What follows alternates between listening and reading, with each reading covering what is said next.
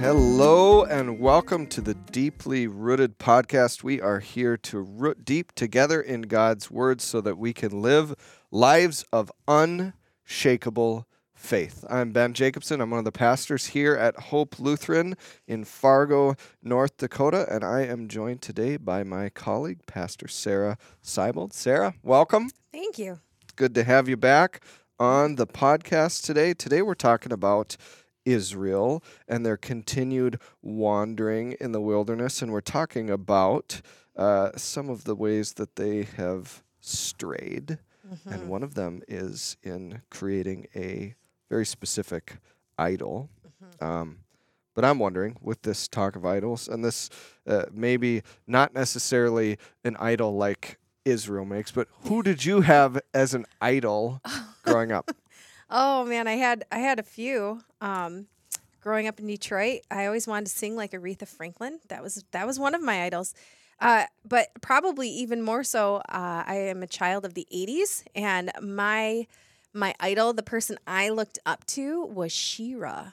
She-Ra. She-Ra, Tell like me about she's the She-Ra. counter. She's the heroine counterpart to He Man. Oh.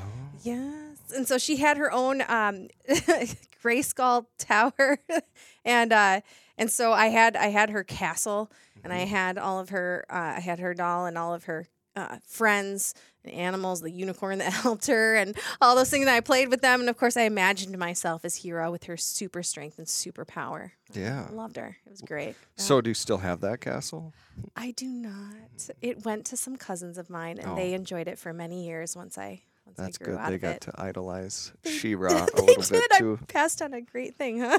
It is strange that word idol. I mean, I think Mm-hmm. it it has a negative connotation, but also a positive one, right? I mean, yes.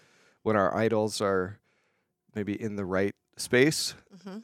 they can be a good thing. But of course, when they good thing becomes a God thing, Mhm. then we have problems. Then we've got problems. Unfortunately, She-Ra has the, the the right place in your uh, life, and so it's not a problem. Not a problem you. today. No, not a problem. you don't idolize She-Ra to the point where you still got that castle, and it's the place where you go for all of your help and hope. That's right. No, No. no. Today, that's Jesus. yes, yes. that is a good thing. But we do all have idols. I think of the many that I had growing up, and sometimes they're people we know, sometimes they're people we see on the screen, sometimes they're people we imagine, and and uh, yeah. So uh, Israel's idol, maybe not so great. We're going to read uh, Mhm. in Exodus 32. We're going to read verses 1 through 14. And I'll read that for you now. When the people saw that Moses was so long in coming down from the mountain, they gathered around Aaron and said, Come, make us gods who will go before us. As for this fellow Moses who has brought us up out of Egypt, we don't know what has happened to him. Aaron answered them, Take off the gold earrings that your wives, your sons, and your daughters are wearing, and bring them to me. So all the people took off their earrings and brought them to Aaron. What he took, they had handed him, and made it- into an idol in the shape of a calf, fashioning it with a tool. Then they said, These are your gods, Israel, who brought you up out of Egypt. When Aaron saw this, he built an altar in front of the calf and announced, Tomorrow there will be a festival to the Lord. So the next day, the people rose early and sacrificed burnt offerings and presented fellowship offerings. Afterward, they sat down to eat and drink and got up to indulge in revelry. Then the Lord said to Moses, Go down because your people, whom you brought up out of Egypt, have become corrupt. They have been quick to turn away from what I commanded them, and have made themselves an idol cast in the shape of a calf. They have bowed down to it and sacrificed to it, and have said, These are your gods, Israel, who brought you up out of Egypt. I have seen these people, the Lord said to Moses, and they are a stiff necked people. Now leave me alone so that my anger may burn against them and that I may destroy them. Then I will make you into a great nation. But Moses sought the favor of the Lord his God. Lord, he said, why should your anger burn against your people, whom you brought out of Egypt with great power and a mighty hand? Why should the Egyptians say, It was with evil intent that he brought them out, to kill them in the mountains and to wipe them off the face of the earth? Turn from your fierce anger. Relent, and do not bring disaster on your people. Remember your servants Abraham, Isaac, and Israel, to whom you swore by your own self.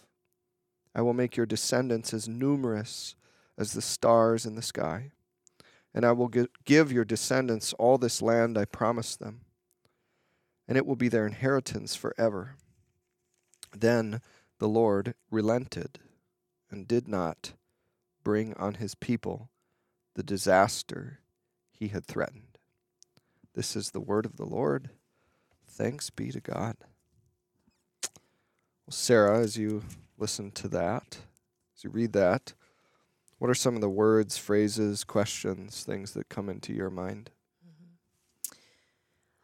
Well, as I as I read this, um, you know, Aaron, uh, Aaron is essentially Moses' right hand man, and, and has been part of part of the process of uh, of helping Moses be in leadership and and yet you know as soon as this is like the first test of Aaron's leadership yeah, and right. and he go he and doesn't Moses do very well no no he doesn't no. Um but we all have to learn and grow. And and so Aaron uh Aaron how how quick he is uh when when brought on by the pressure of the people he he quickly caves to them. And and um and Moses you know as he comes down um and or as God tells him to go down from the mountain, you know, um, how, you know, God said to him, these are the people that you brought up out of Egypt. And, and yet Moses, um, in turn, uh, then helps when he says, okay, God wants to uh, burn in his anger and he wants to destroy these people. And yet Moses intercedes, right? He like, Mm. he speaks about who God, this is who you are. You're Mhm. not going to uh, go against who you are and what you've already said and what you've already done. Uh, you brought them out of Egypt with great power, mighty hand.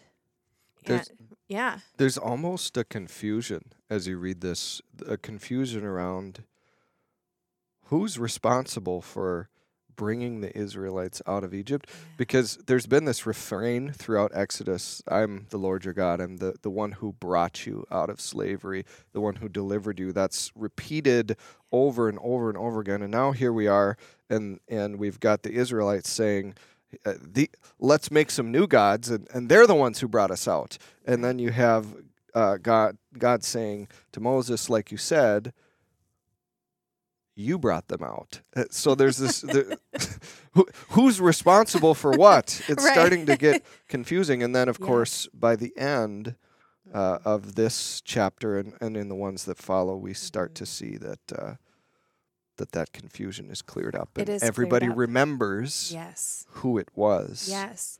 But how quickly, I mean, this, how quickly these group of people, these Israelites, forget. I mean, it, you know, it, it's only a matter of what five chapters, uh, six chapters for us uh, that that Moses has gone up to up the mountain. But right before he went up to the mountain, right before then, in chapter twenty, he gives this covenant relationship, these ten rules, these ten things that God and his people are going to live by to be in this covenant relationship. And and what did what did the people say? The people said, "Yes. We we agree to this. Yes. We we're going to be in this covenant relationship." And yet Moses takes too long and they're just quick to throw it away. Yep. Yeah. They they they say almost immediately, "We'll do all the things you ask, Mhm. God." And what is the first thing that they do?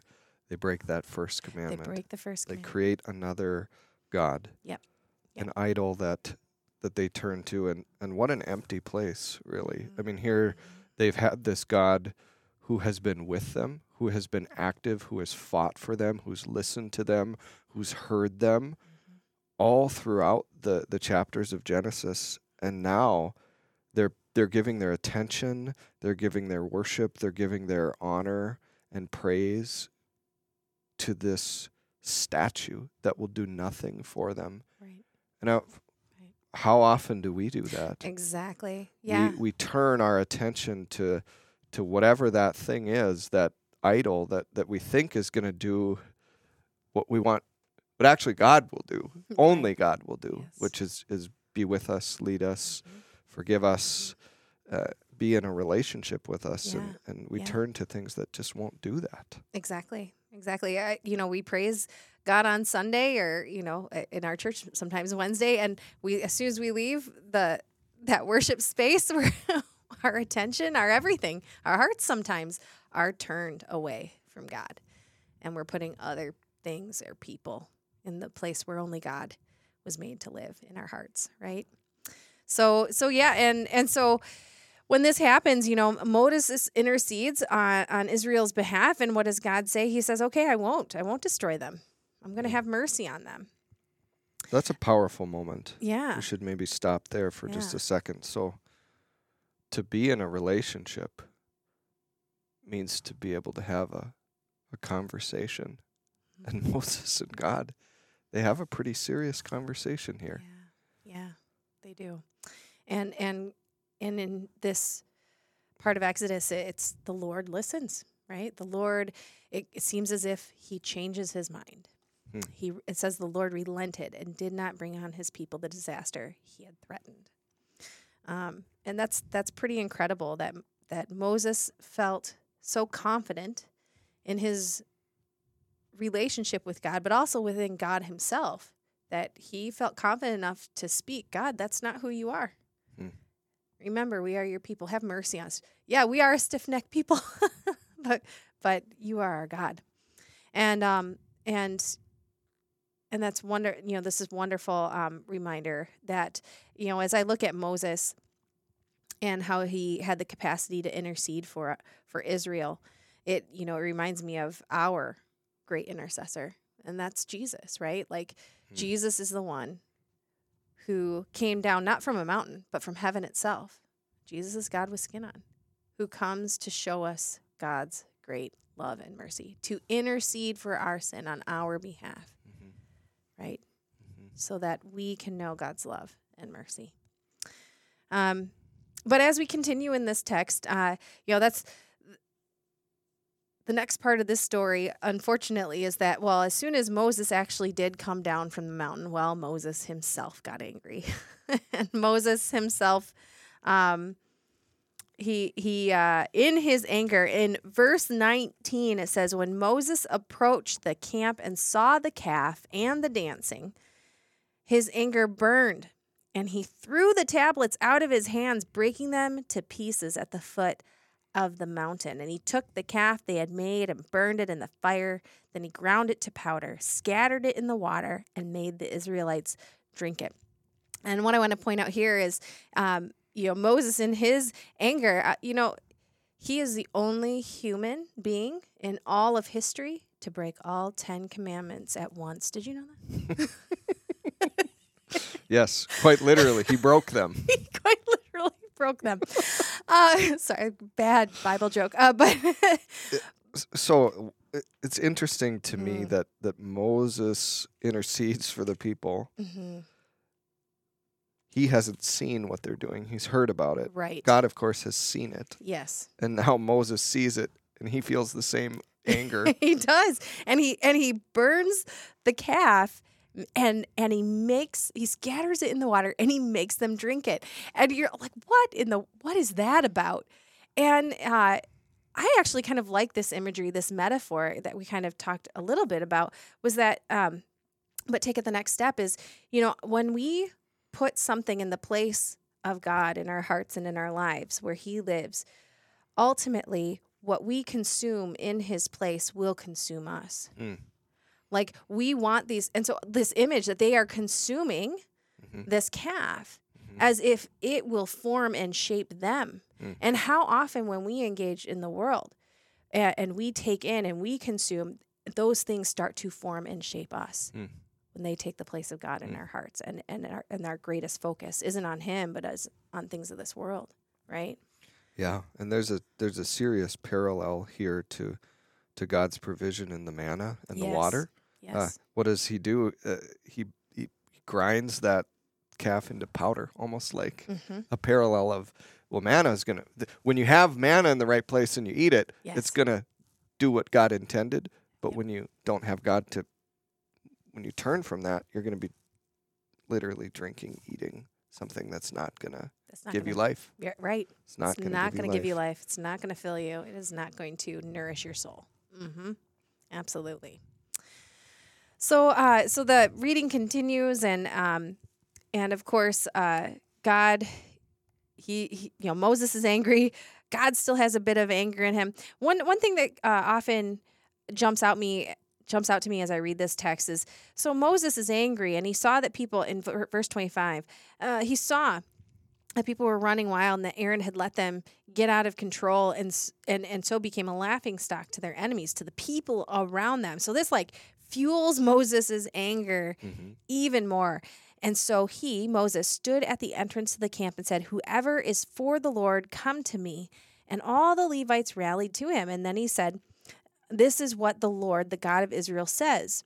Each man strap a sword to his side, go back and forth through the camp from one end to the other, each killing his brother and friend and neighbor. And the Levites did as Moses commanded. And that day, about 3,000 of the people died. The next day, Moses said to the people, jumping to verse 30, You have committed a great sin, but now I will go up to the Lord. Perhaps I can make atonement for your sin. So Mo- go- Moses goes back to the Lord and said, Oh, what a great sin these people have committed. They have made themselves gods of gold, but now please forgive their sin. But if not, then blot me out of the book you have written. And the Lord replied to Moses, Whoever has sinned against me, I will blot out of my book. Now go, lead the people to the place I spoke of, and my angel will go before you. However, when the time comes for me to punish, I will punish them for their sin. And the Lord struck the people with a plague because of what they had what they did with the calf Aaron had made. Um, you know, this is a really this is a real what do you do with this text where God said, I am not going to destroy my people, and yet three thousand people died and a plague still hit them. And and ultimately Moses is the one who names it. It's atonement for sin. There's a consequence for sin. I mean, the Israelites essentially threw away this covenant relationship. But God is not going to throw away this covenant relationship. But there is still a consequence for sin. We have to remember we're not in the garden, we're outside the garden here. And there is still consequence for sin. And some of it is by our own hand, Moses' hands, right? Yep. And some of it's natural consequence, right? Is is the falling out of okay, they now they've just ingested this calf and now they've you know, and and now they're gonna be hit with a plague. Um, and and I think about that so often for us um, that even in our own relationship with Jesus, and we are sinful people, and we turn to Him for forgiveness. He gives us forgiveness. He gives us new life. But does that ever really stop the consequence of some of our own chosen sin? Mhm. You know, what do we do with that? So we get we, we receive both the judgment and the consequence, Yeah, yeah, but also the salvation. yeah, I think that's so important for especially in a lot of these texts that we've been reading is you know God God is just and God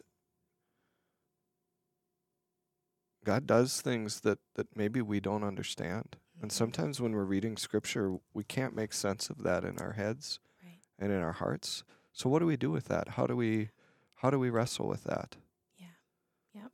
I, I, from my personal perspective, I look at this. You know, God almost had another Noah moment where He was going to extinguish all the Israelites. You know, where He had extinguished all of humankind except Noah and his family. You know, He almost had that moment. But what does He do? He relents and He has mercy. I mean, He shows Himself to be a God of mercy, um, and that's that's where I choose to to focus on is. Um, it's hard. It's hard to understand this God who is both just and merciful. A God who sets the boundaries, who who calls us to live within those boundaries, but also allows us the freedom to break through those boundaries, right? And when we do, He still provides a path for forgiveness and salvation. And I focus on that second part. Yeah. Yeah, because I can't understand the justice all the time. I can't. Neither can I, and I wrestle with it. And, and I think what I've seen just as I've read these texts is is that you know ultimately what endures that yes there are moments of of consequence and hurt and brokenness but what endures what's the thread that that pulls through every story here is is that regardless of what the people do God is still good Mm-hmm. and his justice and mercy keep that promise moving forward Yes. Yes. um, and ultimately we know where that leads Mhm. we're only in the Mhm. second book of the bible right, Right. now but we know that that it's going to lead to a cross where god is going to give everything Yes. god is going to give everything and so Yeah. sometimes we i think we read difficult texts and we say well who is this god Mm-hmm. i don't recognize some of these actions Mm-hmm. but i think we have to be able to hold that within the big picture Yes. which is hard for finite minds It can Like be very mine. hard. It can be very, and which I think is um, what part of the section here, uh, 33 and 34, tells the story of how God is, he's going to show Moses his glory. He's actually going to physically show himself to Moses, walk by Moses. He's going to uh, put Moses in the crevice of a mountain, right? And he's going to hide hide Moses's face from seeing his face because to do so would it would just bring death to him. As I mean his glory is so great. But he will allow Moses to see his back. And when he does that when he allows Moses to see him he makes a, a declaration of who he is of his love of his compassion. And uh got to find it here in my Bible he talks about making this new covenant uh, with the people and he and he says this the lord the lord the compassionate and gracious god slow to anger abounding in love and faithfulness maintaining love to thousands meaning thousands to the generation and forgiving wickedness rebellion and sin Yet he does not leave the guilty unpunished. He punishes the children and their children for the sin of their fathers to the third and fourth generation. And Moses bowed to the ground at once and worshiped, Lord, I have found favor in your eyes. Then let the Lord go with us. Allow this, the, although this is a stiff necked people, forgive our wickedness and our sin and take us as your inheritance. And the Lord said, I am making a covenant with you. Before all your people, I will do wonders never before done in any nation and in all the world. And the people you live among will see how awesome is the work that I, the Lord, will do for you. And and indeed, I mean, how does God describe himself here? Where have we heard this promise before? He's going to bless them to the thousandth generation. way back Way back, way back in Abraham, that promise, right? But when we hear this, how do, how is the Lord described? The compassionate and gracious God, slow to anger, abounding in love and faithfulness, maintaining love to the thousands, with forgiveness. Um, you know, we, we we think of God so differently from the God of the New Testament, the God of the Old Testament, the God of the New Testament. But here we have this thread Mhm. that points to the God who comes, the cross, to the God who comes down to earth, who dies for us, and who is brought to new life and resurrection. Right? So right there, chapter 34, verse 6, ultimately God makes the proclamation of who he is Mhm. and what he's done and what he will do. And that clears up the confusion that we had earlier Yep. around that calf. Mhm. Um, I love that. I love that phrase, the Lord, the Lord, the compassionate and gracious God, slow to anger and abounding in love and faithfulness. Ultimately, that's who God is. And we, we you know, we might see moments of that where that slow to anger. It it took a while for God to get there, but but his anger was necessary Mhm. um, but also a compassionate and gracious God who's abounding in love and who will be faithful to this people for the generations to come. Mhm.